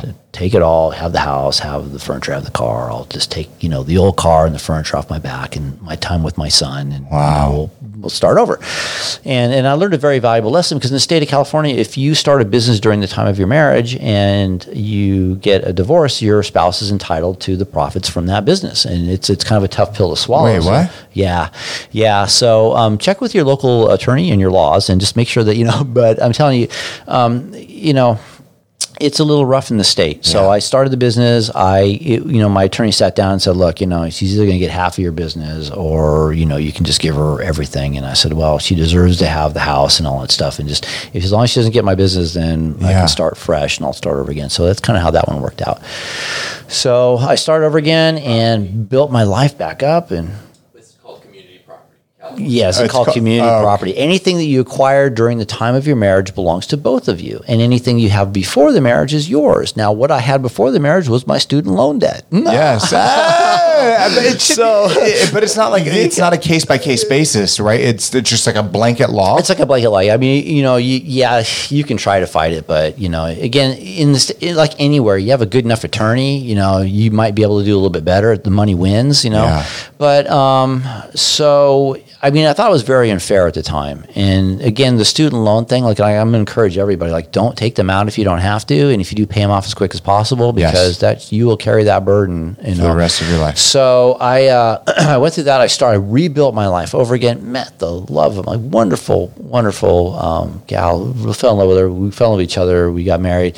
Rebuilt my life over again, and you know it was it was a good thing. I mean, it was really great. And bought another house and kind of started over. Did it again. And then it happened again. This time, it, like I wasn't the one to walk away from this one. It was, you know, I, I kind of held on, as uh, fought hard as long as I could to make it work. But then I just got to a point where, like, you know, people change. They Yes. just- they get to a point they're like, whether it's you or somebody else, and you either have to, you know, embrace the change or, you know, be a part of it or do whatever. But you know, it just it got kind of tough. It happens, and, man. It happens. So It happens. I went through that second. I have, I have two beautiful children from that relationship, and you know, I'm, again, I, I, I'm very grateful, very blessed. You know, the things that have happened in my life all happened for a reason.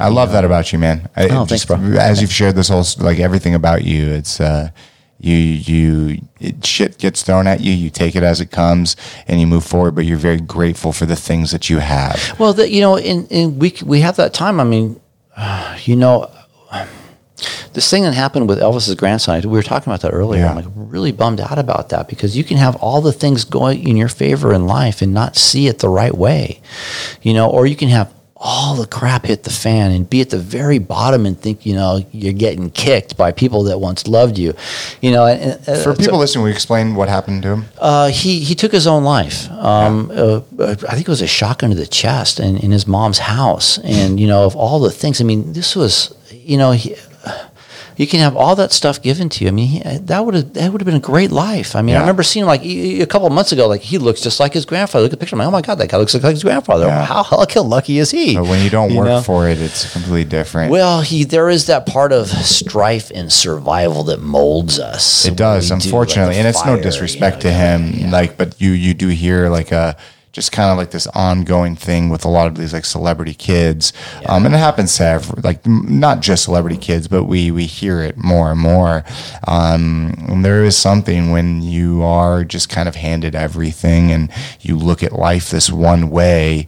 Uh, compared to people that you know have a different life that you know deal with you know having to work their ass off to get the things that they have. I know? often wonder if like people would spend. I think maybe every one of us should spend a little bit of time in a ghetto. Yeah, you know? absolutely. Just to, No. like here, let's just drop you right here, and then you like go for a week. Yes. you know, and just see how you do. A hundred percent. I bet you people would walk out going like, "Damn, I had a good right." And that's the problem. We don't we don't have enough of that, like like watching and being a part of suffering for others. We we, Yes. we we we fall into our suffering for ourselves. Yes. and that selfishness is where we end up in that trap of the whole like, "Oh, I'm just not worthy. It's just this is awful. It's not good enough." But when we dedicate a process to like you know extending out to other people to help them in, in their process and help them get better, you can't. I mean, how could you not have a good life that way? I mean, that's It's- like double negative. huh? But No, but it, it's so terrible. It's so terrible. You know, I mean, this young man had so much going for him, Right. um, and whatever circumstances, because I don't know his life, um, it's it's such a shame. I mean, anytime anyone takes their life, the pain that they and feel. it's it's you know the, the the the family around them, the friends, you know, Yeah. those are the ones that suffer. I mean, that's the That's bummer it. of the whole It thing. is. Not him. He's done. Like he just he didn't care. Now the parts. I mean, I don't. I don't But I know you know, because I've felt that way. You know, I have. I, I, I've I've come very close to taking my own life, and I know what it's like. I know how you can get stuck in your fucking head, and it's just it's this this other snowball effect, and it's just this and that and this and that, and then it's just like I don't want to fucking live anymore. And um, you know, for me, I have found. Um,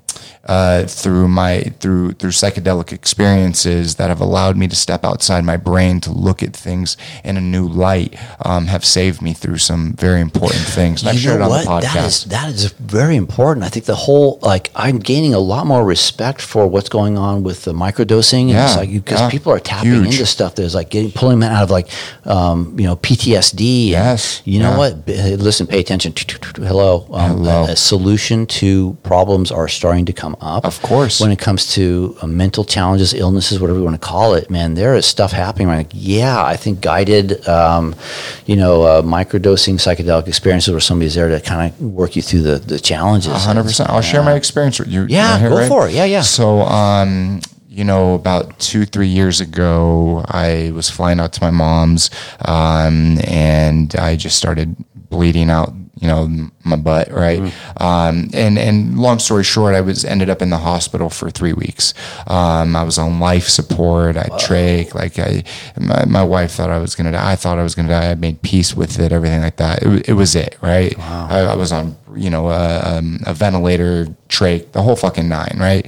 Um, and I eventually fought through it. And uh, the months leading up, or months after that, it was very hard for me to just grasp reality. Um, and I ended up having a Britney moment. I shaved my fucking head, my eyebrows, my beard. I just went freaking crazy. And I was in New Orleans on a work trip. Thank God I did the the meeting and everything like that. Um, you know, prior to having this moment, and um, I just wanted it all to end. I was just so depressed. I was so I was in so much pain. I wasn't working out. I wasn't taking care of my body, my fiber, my back, the, everything that happened, and I was done. And um, months prior, my buddy had got some DMT, and uh, he he said, you know, whenever you want, I have I have some for you, and um, I, I, I just, I, I- couldn't take it anymore. And I was like, all right, let's just, let, let, us do it. And so I, I went to his studio, which was the studio I recorded in as a kid. So it was like a safe place. And he didn't do any, it was just a guided trip. Right. And I remember the, the moment I, I took the first hit, the second hit, the third. By the time I took the fourth hit, I laid down in bed and and I just looked up and I was just taken into this other dimension. I was floating. Um, I, I I felt like I was naked, but I knew that I had clothes on. Um, and I remember looking up and you see in that picture like with the, the alien beam shooting down, right? Um, that's that's what it was like. You know, with like a lot of other psychedelics, it's from your perspective out. Well, this was from someone else's perspective in, which was so fucking weird to me. And I remember looking up and I saw these eyes, and and I thought it was like. I don't know who it was or what it was, but it was my. I thought I thought it was my father. My father died when I was 17, and I started having a conversation with him. And one of the key things that stood out, um, I said, "Dad, I'm, I just I, I can't take this anymore." And he goes, "Brock, this isn't your time." He goes, "You have a lot more. You have a lot more life to live." He goes, "Everything is going to be all right. I'm watching." And and I, I remember coming out, and it was it was one of the most scariest uh, experience of my life. Um, but it was one of the most amazing experiences of my life. And from that moment on, I, I shit you not, from that moment on, the feelings of wanting to commit suicide, gone. Nice. It was like it melted away. It's just so hard to understand if you've never experienced it. And I'm a big proponent for psychedelic drugs, but I'm a big proponent for doing them for the right reasons, Right, yeah. not for doing it to party and fuck off.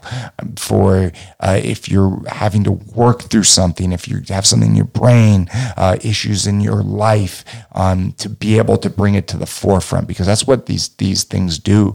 Is they take all of the things that are so deep inside our brain and bring it to the forefront and allow you to face it head on. And I could share other experiences with you that have allowed me to solve issues in my life. And it's crazy. There is no fucking pill out there that does that. Hmm. There's no one time therapy session that does that. But we have this tool. We have LSD. We have psilocybin. We have DMT hmm.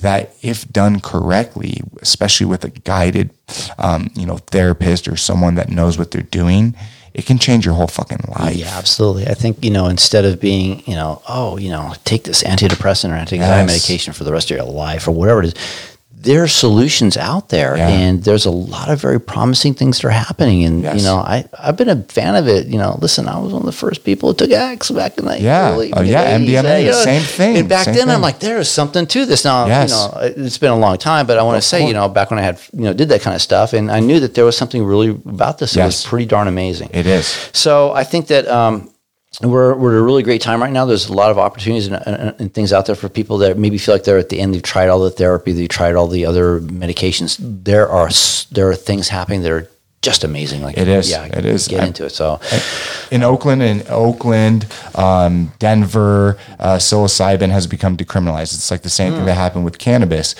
Is that it started out becoming decriminalized and then medically and then you know legal, right? Um, and I believe that these tools. Um, shouldn't be uh, you know sold at your local 7-Eleven but Right, yeah, um, that's true, but with a proper therapist with a proper guided tour you can have an amazing time. And this isn't to put down therapy because i th- i see a therapist once a week and he's helped change my life um, in a huge fucking way. Uh, and and i've gone to other therapists and nothing like the, nothing like brandon. He's he, uh, he he's amazing. And i've shared some of these experiences with him and he's he understands and people are starting to wake up and not look at these things as like these drugs that you know they don't even fucking kill people. So it's uh it's it's just a, it's a it's a crazy time. Yeah. and it's just kind of it, it fits in with everything that you you know that you do. You're you're you're a holistic healer and this is from the earth. This isn't prescribed in some freaking lab. LSD completely different but if you talk about psil- psilocybin and DMT um these are things that come from the ground you know? Yeah, so I mean, the bottom line is that it's a threat for some people and businesses, and you know, Huge. yes, and that's that's why. It, it, but the, the tide is turning. It is. You know, It that's is. That's and and we're really starting to wake up.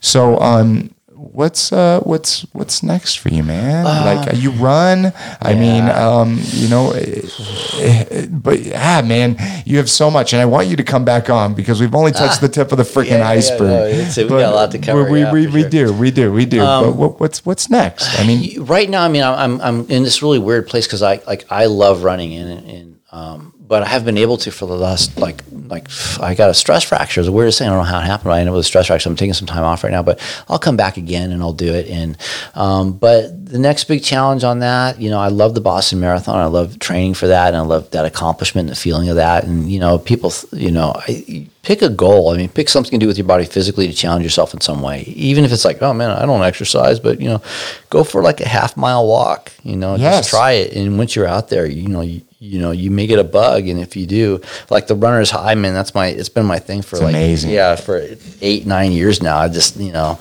um, but the new thing for me is healing. You know, right now I'm just focused on healing my kids. Uh, I got a big trip coming up um, for the globe, um, for the world. Um, the world contribution. Um, it's always promoting that idea that um, health is from within, and you got to do it. Don't listen. We can't rely on on um, our current model.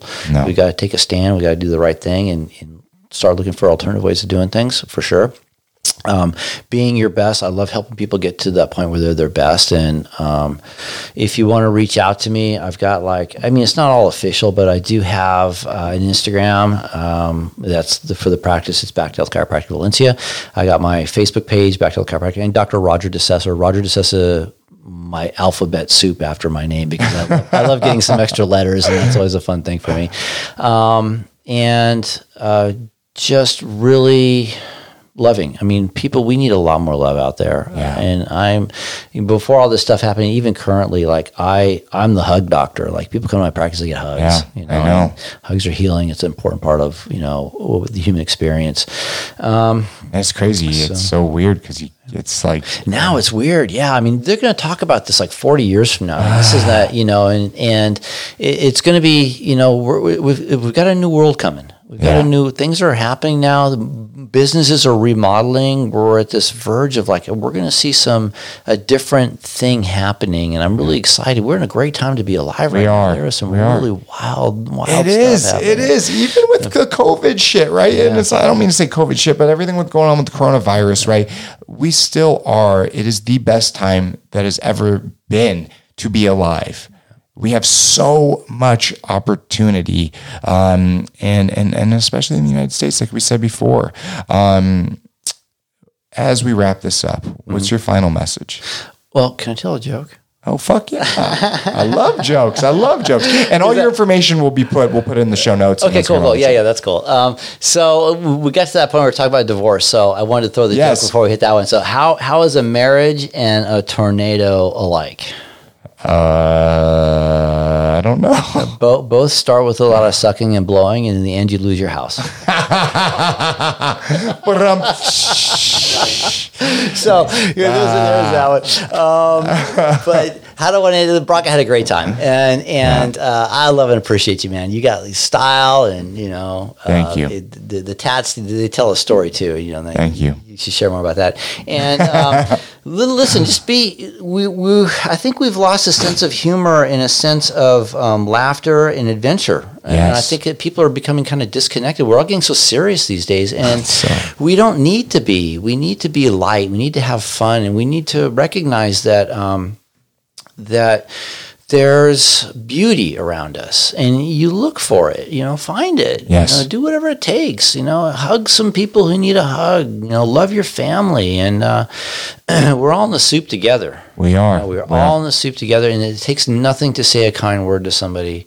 And just keep saying kind words, spread the love, and um, yeah, That's hey, it. Yeah, Thank you, man. I really appreciate you coming on the podcast. I uh, I had an incredible time. We'll have you come back on because you got a lot more. and uh, yeah, thank you, thank you. Seriously, from the bottom of my heart, man. I see that there can be a light at the end of my tunnel.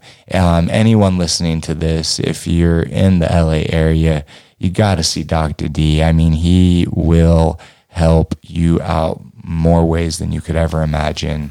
Um, thanks for coming on the podcast. Thank you, Brock. Appreciate Abs- it. Absolutely. All right, all right, all right. Have a good night, people. Thanks for listening to Back to Your Story. Peace out, motherfucker. Wowzers. Thank you so much for tuning to the podcast. I want to thank Dr. D for coming on to share his story. It was an amazing experience. Uh, like I said before, uh, just really getting to dive deep into a story and just hear so many things uh, that are wrong with the medical profession in the United States of America was really eye opening. We had such a long discussion afterwards. We must have hung out probably a few hours, and I wish we would have recorded that part of the podcast as well. Uh, but this man is a wealth of knowledge, uh, and I want to thank you guys so much for listening. If you guys want, uh, you know, please do not forget to like, subscribe, and review to the podcast. It really helps us out in a major way. If you want to watch the video version of this bad boy, uh, go to our YouTube channel. Right now, that is bit.ly backslash BTYS tube. Let me break that down. So it's bit dot ly backslash BTYS T-U-B-E. And remember, new stories premiere every single week. Thank you so much. Have a good night, people. Smooches!